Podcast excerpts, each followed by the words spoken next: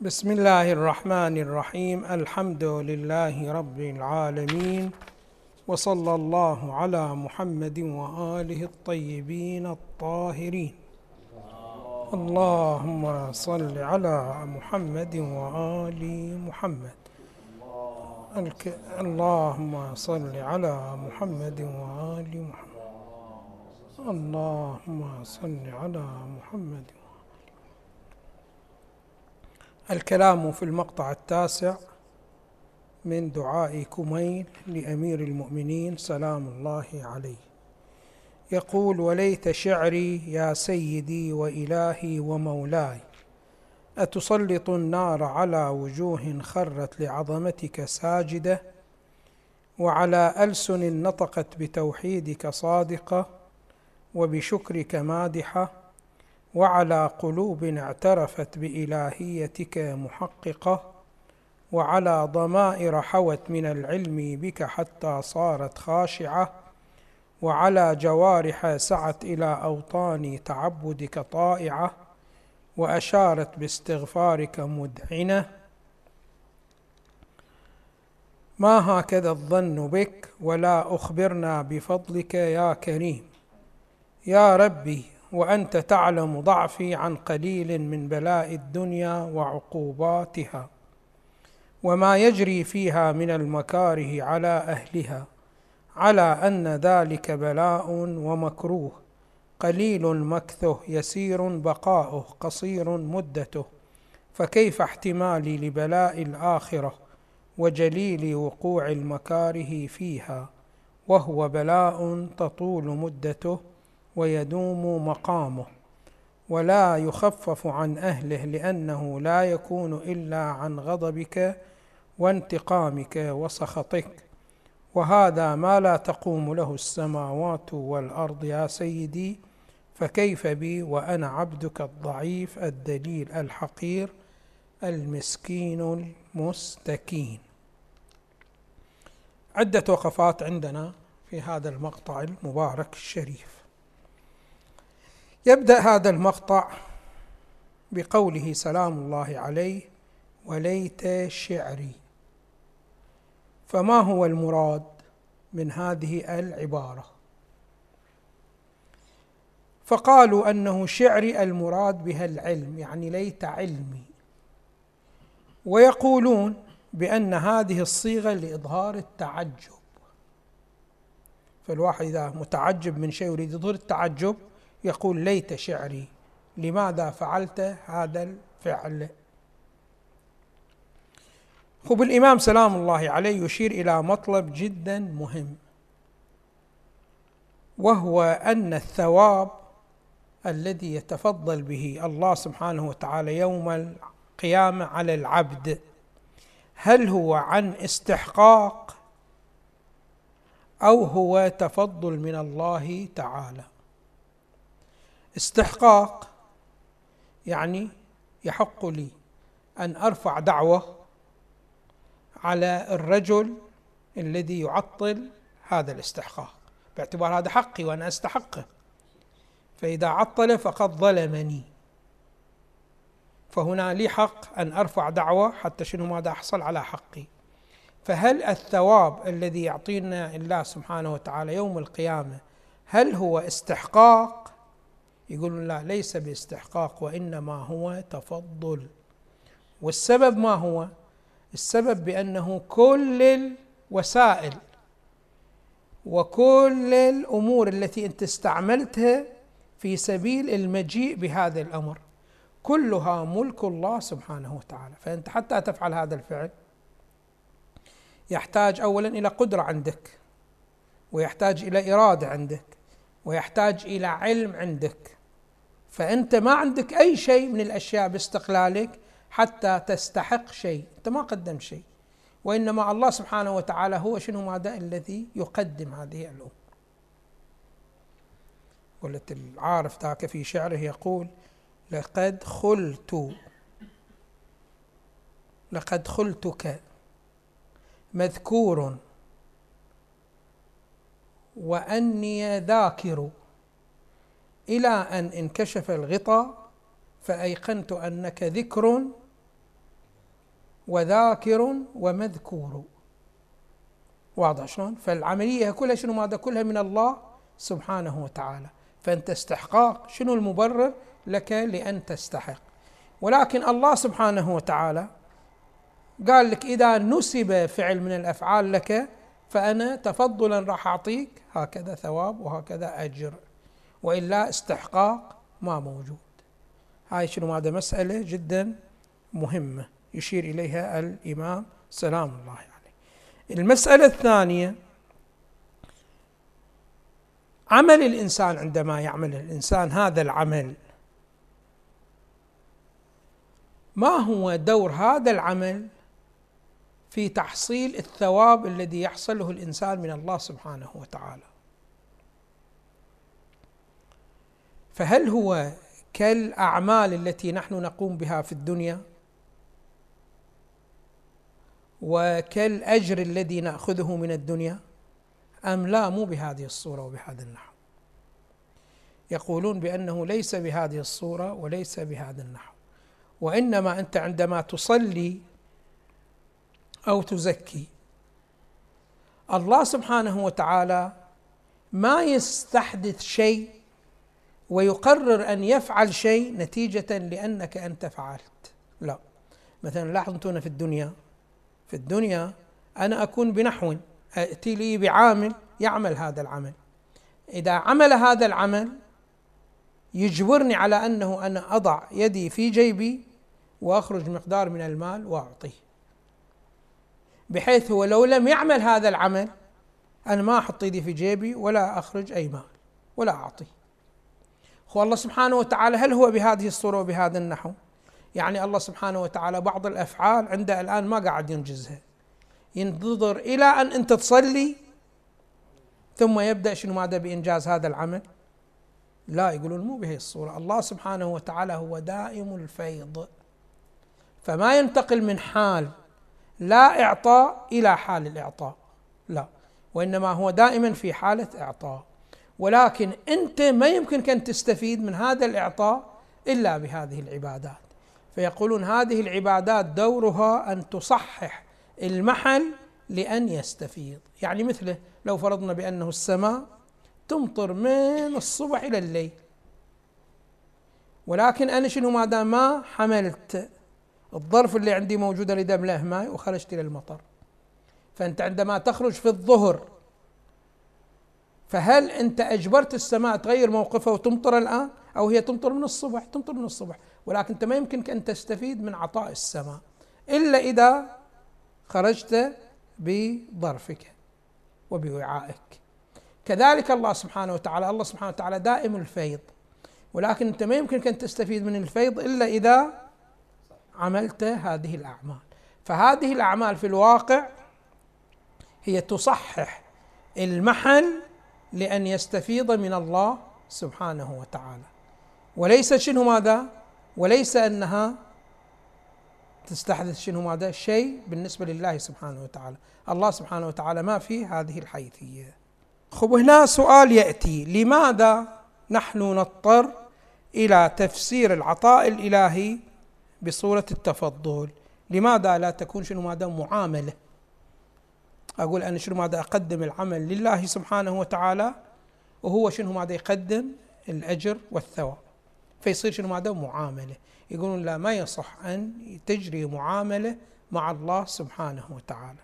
والسبب ما هو؟ السبب الأول أنه في المعاملة دائما تتقوم بفقدان وبوجدان. فأنت عندما تذهب إلى المتجر تشتري صاحب المتجر فاقد للمال أنت تعطيه المال.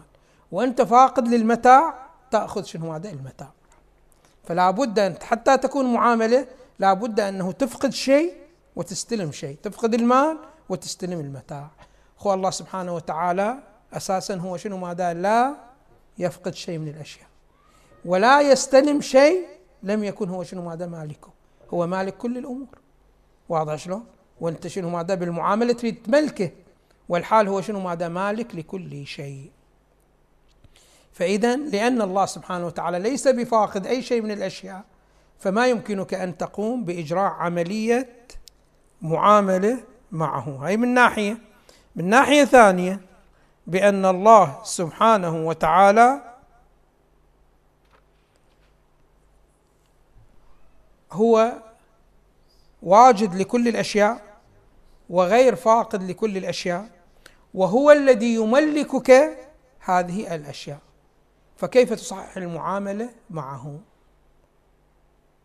فهذه المسألة مسألة جدا مهمة بأنه وإنما هو الله سبحانه وتعالى ينزل عملك معه تنزيل المعاملة تفضلا. فمثلا يقول في القرآن من ذا الذي يقرض الله قرضا حسنا؟ خب أنت أساسا فيك قابلية أن تقرض الله سبحانه وتعالى؟ انت وش تملك حتى تقرض الله سبحانه وتعالى؟ هو المالك. ولكن شنو ماذا هو؟ تفضل وجعل هذا الفعل الذي تفعله انت شنو ماذا؟ قرض له. واضح شلون؟ وتكفل لك بالزيادة والى آخرة. كل هذه الأمور تشجيع للانسان في أنه يلتزم شنو ماذا؟ بالطاعة. وإلا هي المسألة كلها شنو ماذا؟ تفضل في تفضل. يعني مو إجراء حقيقي لمعاملة الاقتراض لأن الاقتراض هو تمليك شيء من الأشياء هو ما يملكه.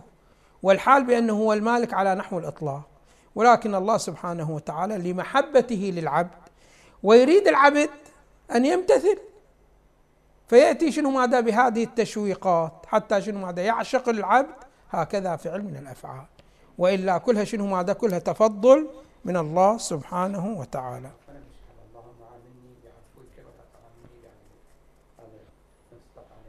نفس الأمر لأن الله سبحانه وتعالى لو أراد يحاسبنا بعدله. واضح شلون؟ بعد مغفرة ما تجي. بالعدل يعني شنو؟ ماذا مسألة حقوق. فهو له حق أن يكلفك وأنت لك حق أن تمتثل. وتجي وتقول له تعال تنازل عن حقك. ما في شيء يجبر على أنه يتنزل شنو ماذا عن حقه. ولكن أقول له عاملني بعفوك لا تعاملني شنو ماذا بعدلك المسألة الثانية أيضا النقطة الأخرى التي نستفيدها من هذا المقطع أن الله أن الإمام سلام الله عليه يقول ما هكذا الظن بك؟ إحنا عندنا حالة الظن يقابله حالة العلم. واضح شلون؟ فكيف يقول الإمام سلام الله عليه ما هكذا الظن بك؟ واضح شنو كأنما المفروض يعبر عن العلم. فكيف يعبر عن شنو هذا عن الظن؟ يقولون هنا بأنه هنا يريد يتنزل هو لأنه يطالب بماذا؟ بأن الله وليت شعري يا إلهي أتراك؟ إلى آخره. أتسلط النار على وجوه خرت لعظمتك ساجدة؟ أنا شنو ماذا ما هكذا الظن به. أن تسلط هكذا أمر. المفروض يقول شنو ماذا أعلم. فلماذا؟ شنو ماذا قال؟ شنو ماذا؟ ما هكذا الظن به. انتقل وتنزل من العلم إلى شنو ماذا؟ إلى مسألة الظن. يقولون هنا من باب الأدب. مع الله سبحانه وتعالى. أنت ما تريد شنو ماذا؟ أن تحكم حكم على الله سبحانه وتعالى بأنه يتصرف هذا التصرف المعين. واضح شلون؟ ولذلك يقولون دائما على العبد أن يكون دائما يعيش بين الخوف والرجاء. فإذا إنسان عاش دائما شنو ماذا بالرجاء؟ وترك شنو ماذا؟ الخوف. ويقولون الرجاء يستوجب عدة سلبيات. منها شنو ماذا؟ التساهل مع التقصير الذي يصدر منه. تصلي صلاة تقوم تقصر فيها. وإذا التفت إلى التقصير تقول ما, ما الله سبحانه وتعالى غفور رحيم وترجوه المغفرة وإلى آخره. واضح شنو؟ وألغيت صفحة الخوف. يقولون هذه أمر شنو؟ هذا سلبي. ودائما أنت إذا جئت وقلت أنا أعلم بأن الله سبحانه وتعالى ما راح شنو ماذا؟ يعذب الذين سجدوا له. راح هذا يدعوني إلى شنو ماذا؟ إلى التساهل. أما إذا جيت وقلت لا أنا أعلم بأن الله سبحانه وتعالى باعتبار رجاء أنا عندي رجاء من الله سبحانه وتعالى فحتى لو قصرت ما عندي مشكلة. الله سبحانه وتعالى بيسامحني في هذه الحيثية والى آخره. فهذه شنو؟ ماذا الحكم بالجزم على الله سبحانه وتعالى إنه قطعا راح يسامح. هذا يدعو الإنسان شنو؟ ماذا إلى التقصير. واضح شنو؟ مع أن الله سبحانه وتعالى قلنا هو شنو؟ ماذا متفضل في ثوابه. والمتفضل يجوز له في أي حال أن يسحب تفضله أم لا؟ يجوز لشنو ماذا أن يسحب تفضله وما حد شنو ماذا يقدر يجبره. أنت نعم تقدر تجبره إذا كان هناك استحقاق. أما إذا ارتفع الاستحقاق بعد ما في فرصة شنو ماذا للإجبار والله سبحانه وتعالى علاقتنا معه وعلاقته معنا كلها تفضل في تفضل. فما يمكن شنو ماذا أن تقطع على تصرف من التصرفات أنه قطعا لا بد أن يحصل. لو إنما تعبر عنه شنو ماذا بالظن تأملا. فأنت إذا فعلت شيء من الأشياء تحتمل أن الله سبحانه وتعالى يعطيك الأجر والثواب وتحتمل أنه شنو ما يعطيك. فهو مطلق اليد. فلا تقول أنا راح أقيده بامتثالي إلى هكذا عمل. لا مو بهذه الصورة. ولذلك يقول ما هكذا الظن بك؟ ولا أخبرنا بفضلك يا كريم يا رب. وأنت تعلم ضعفي. هناك علاقات كثيرة بين الله تعالى والعبد. واضح شلون؟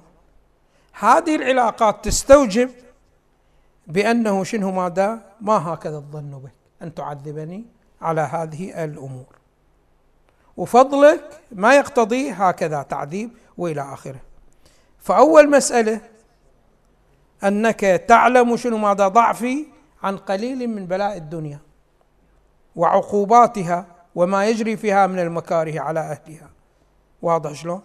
فكيف احتمالي لبلاء الآخرة؟ وطبعا شوفوا هذا النسبة بين هذه العوالم حسب ما يذكر العلماء عندنا ثلاثة عوالم كلية. طبعا بيناتها عوالم جزئية. فهذا العالم هو عالم المادة الذي نحن نعيش فيه. ثم ياتي لنا عالم آخر يعبر عنه بعالم المثال أو الخيال المنفصل. ثم عالم ثالث هو عالم العقل. ويقولون هذه العوالم مي متساوية. يعني مو مثل هذه العوالم نسبتها مع بعضها البعض مثل نسبة القارات مع بعضها البعض. تقول قارة آسيا وقارة أفريقيا متساوية كلها في النشأة المادية. أما بالنسبة لهي العوالم يقولون لها هي متفاوتة طولا. يعني شنو ماذا طولا؟ يعني العالم المادة يأتي بعد عالم المثال وهو أشد منه كثير جدا جدا. بحيث أنتم إذا انتقلتون إلى عالم المادة راح تقولون بأنه إذا انتقلتون لعالم المثال بعد الموت تقولون هذا عالم المادة أساسا شنو هذا؟ مو عالم. فإذا أنت قست هذا عالم المادة شوف إيش قد سعته اللي لحد الإنسان ما لحد الإنسان الإنسان ما وصل لنهايته. واضح شلون؟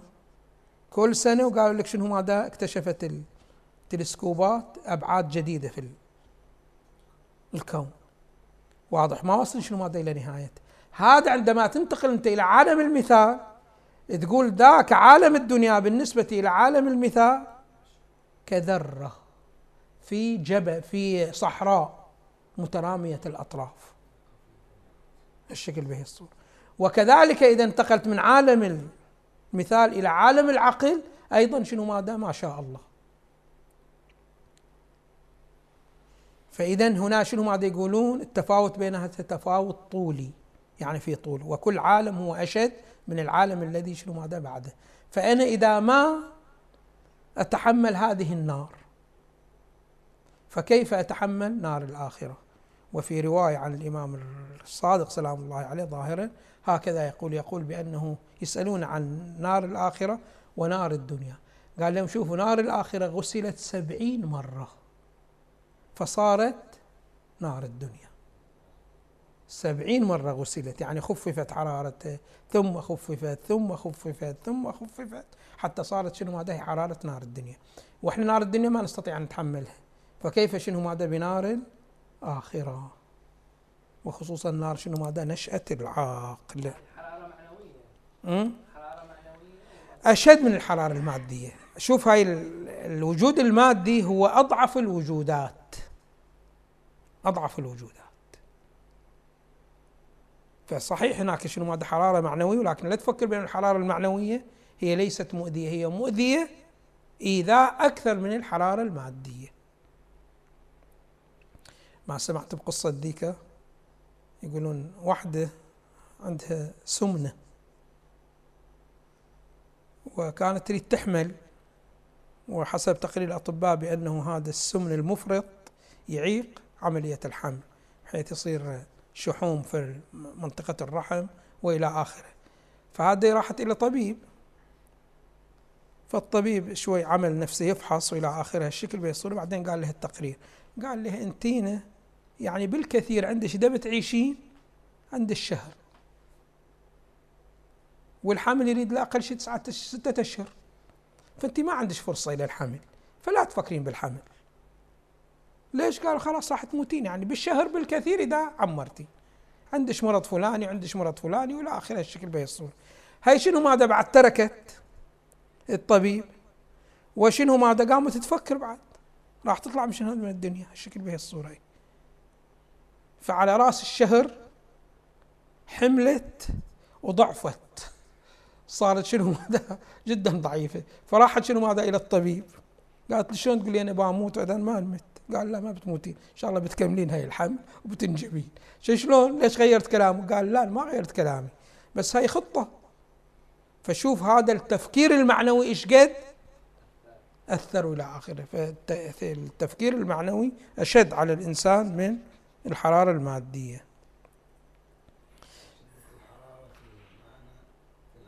إيه احسنت وتنعكس على البدن. فعلى أي حال هناك علاقات جدا كثيرة بين العبد وبين الله سبحانه وتعالى. وخلاصة هذه العلاقات أنه ليس هناك وجود يحبك بقدر محبة الله سبحانه وتعالى لك. وليس هناك مسؤول عنك بقدر مسؤولية الله عنك. وليس هناك من يهمه كمالك كما يهم الله سبحانه وتعالى. فالآن هيشوفوا الآن كثير شنو ماذا من التهديدات اللي واردة شنو ماذا في الروايات. وفي بعض الآيات المباركة يقول لك هذه ضرورة للسان التربوي. فبقدر المربي مالك بقدر ما يحبك ويلاحظ شيء ضروري لك جدا جدا تلاحظ اللغة وياك راح تكون لغة قاسية. واضح شنو فشوف أنت الآن في العرف العام إذا شخص أستاذ مثلا يريد يقول للطلبة مالته درسوا هذه المادة وركزوا عليها. واضح شنو لابد عليه شنو ماذا أن يبالغ ويقول شنو ماذا اللي يحل هذه المسألة يضمن نص العلامة. واللي ما يحلها نص العلامة راح تروح عليه حتى شنو ماذا يدرسونها. أما أنت إذا جئت وتكلمت معهم بلغة جدا باردة وقلت إذا واحد ما حل المطلب بصورة صحيحة واضح شلون؟ راح نتساهل عنه في هذه المسألة. واضح شلون؟ إيه. راح نتساهل عنه بنحو من الأنحاء والى اخره بعد راح تتمنى بعد واحد يدرس هاي المسألة؟ ما بيدرس هاي المسألة. وهي المدرسة ضرورية وهي المسألة ضرورية ومهمة جدا جدا. فلا بد على شنو؟ ماذا على المدرس أن يبالغ في هذه المسألة. كذلك شنو ماذا الآن؟ تشوفون بعض الذنوب عندنا. نريد جدا مهم أنه الإنسان يتوقف عنها. واضح شلون؟ فعندنا بعض المتون في الغيبة. من اغتاب مؤمنا وإلى آخره. فكأنما زنى في الكعبة. وكأنما شنو ماذا تمسح بأوراق القرآن وإلى آخره. هذا كله لسان تربوي. حتى شنو ماذا تبالغ حتى تضمن بأن هذا الشخص شنو ماذا ما يغتاب. أما لو أنت تكلمت معه بلغة جدا فيها تساهل فهذا تشجع على شنو ماذا على التساهل بهذه المسألة. وإلا فإن العلاقة بين العبد وبين الله سبحانه وتعالى جدا شنو ماذا وثيقة. فأنت تتعامل مع وجود يحبك أكثر من الوجودات الأخرى محبة. ويتحمل مسؤوليتك. ويريد أن يكملك بنحو جدي. فكل هذه الأمور الله سبحانه وتعالى والله سبحانه وتعالى ما يستفيد من طاعتك ولا يتضرر من معصيتك. فإنه أنت لا تزيده. بطاعتك شيء من الأشياء ولا تنقصه بمعصيتك شيء من الأشياء. وإنما شنو ماذا الله سبحانه وتعالى يريد أن توصل أنت إلى الكمال. وما توصل إلى هذا الكمال إلا بالطاعة. فيقول لك شنو ماذا تطيع ويبالغ في بيان هذه الطاعات. فعلينا أن نلتفت لهذه المسألة. المسألة الأخيرة حول صفات الله سبحانه وتعالى. إحنا عندنا بعض الصفات نوصف بها الإنسان المخلوقات ونوصف بها الله سبحانه وتعالى. فمثلا تقول الله سبحانه وتعالى يغضب كما هنا الإمام سلام الله عليه أيضا يبين في هذا المقطع والإنسان شنو ماذا يغضب؟ فهل غضب الله سبحانه وتعالى كغضب الإنسان؟ وغضب الإنسان كغضب الله أم لا؟ يقولون لا. غضب الإنسان دائما يكون عن انفعال وتغير. فأنت تأتي وانت شنو ماذا على حالة متواضعة ومستقرة. أنا أتصرف معك تصرف جدا جيد تنقلب راسا على عقب. فديك الشخصية الرزينة الثقيلة تشوفها شنو ماذا تصدر من عندها حركات حركات جدا ما تتناسب معها. وغضب وكلام بطريقة جدا سيئة يتغير. فهل الله سبحانه وتعالى هم غضبه بنحو الانفعال؟ يقولون لا. غضب الله سبحانه وتعالى إذا قال لك غضب الله يعني جازاكم شنو هذا؟ بالعقوبة. فمجازاة الله سبحانه وتعالى بالعقوبة يعبر عنها شنو هذا؟ بالغضب. من غير أي انفعال. كذلك عنده الآن يقولون شنو هذا؟ أنه الإنسان المؤمن إذا عمل عمل صالح فإن الله سبحانه وتعالى يفرح له فرحة جدا عظيمة. خب الفرحة نفس التي تكون شنو ماذا في الإنسان؟ لا. وإنما بمعنى أنه شنو ماذا يجازيه الثواب بأحسن جزاء بهذه الصورة. فإذا هذه الصفات ما نحملها على الله سبحانه وتعالى بنفس ما نحمله على الإنسان. لا. فإن الله سبحانه وتعالى وجوده يختلف عن وجود الإنسان وكمالاته تختلف عن كمالات الإنسان. فكثير من الأمور التي تجوز على الإنسان لا تجوز على الله سبحانه وتعالى. من هنا يتبين إليكم أهمية علم العقائد حتى تعرف ما يليق على الله سبحانه وتعالى وما لا يليق على الله سبحانه وتعالى. ومن الأمور المحزنة جدا جدا أن الإنسان يدخل هذه الدنيا ويعمر إلى يعيش ستين سنة سبعين سنة ثمانين سنة ثم يخرج من الدنيا وما ماخذ إليه دورة عقائد بسيطة. هاي من الأمور المحزنة جدا جدا. وللأسف الشديد هكذا نتكلم عن أهمية العقائد وإلى آخره وما نسمع مطالبة بدورة عقائدية تصير. يعني الآن ما شاء الله هاي المآتم اللي موجودة وهي المساجد الموجودة وشيوخ ما شاء الله يكونوا قاعدين عاطلين عن العمل. فما هي المشكلة بأنه كل جماعة في فريق معين في منطقة معينة يكلمون شيخ من المشايخ يجي يعطيهم شنو هذا دورة في العقائد.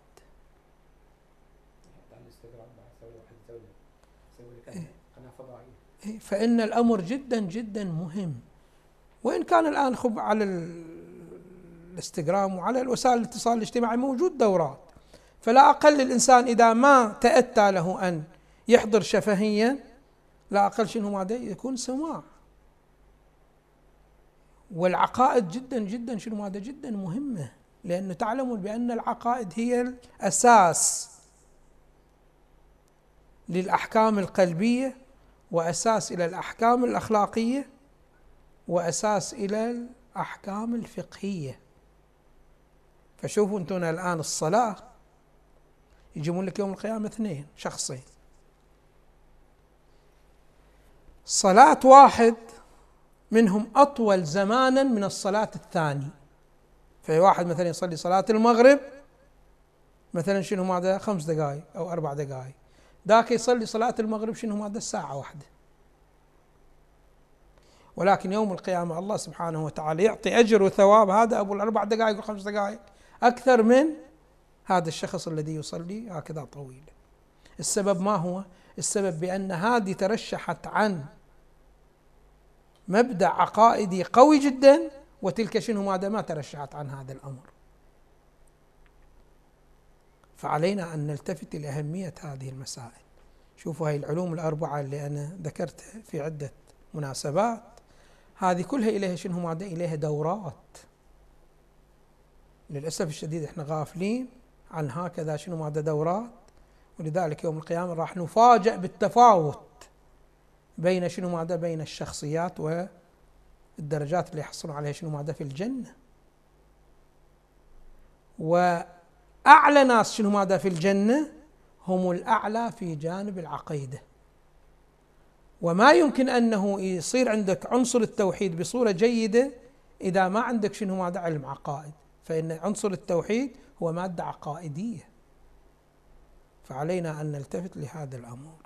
والحمد لله رب العالمين وصلى الله على محمد وآله الطيبين الطاهرين. محمد وآله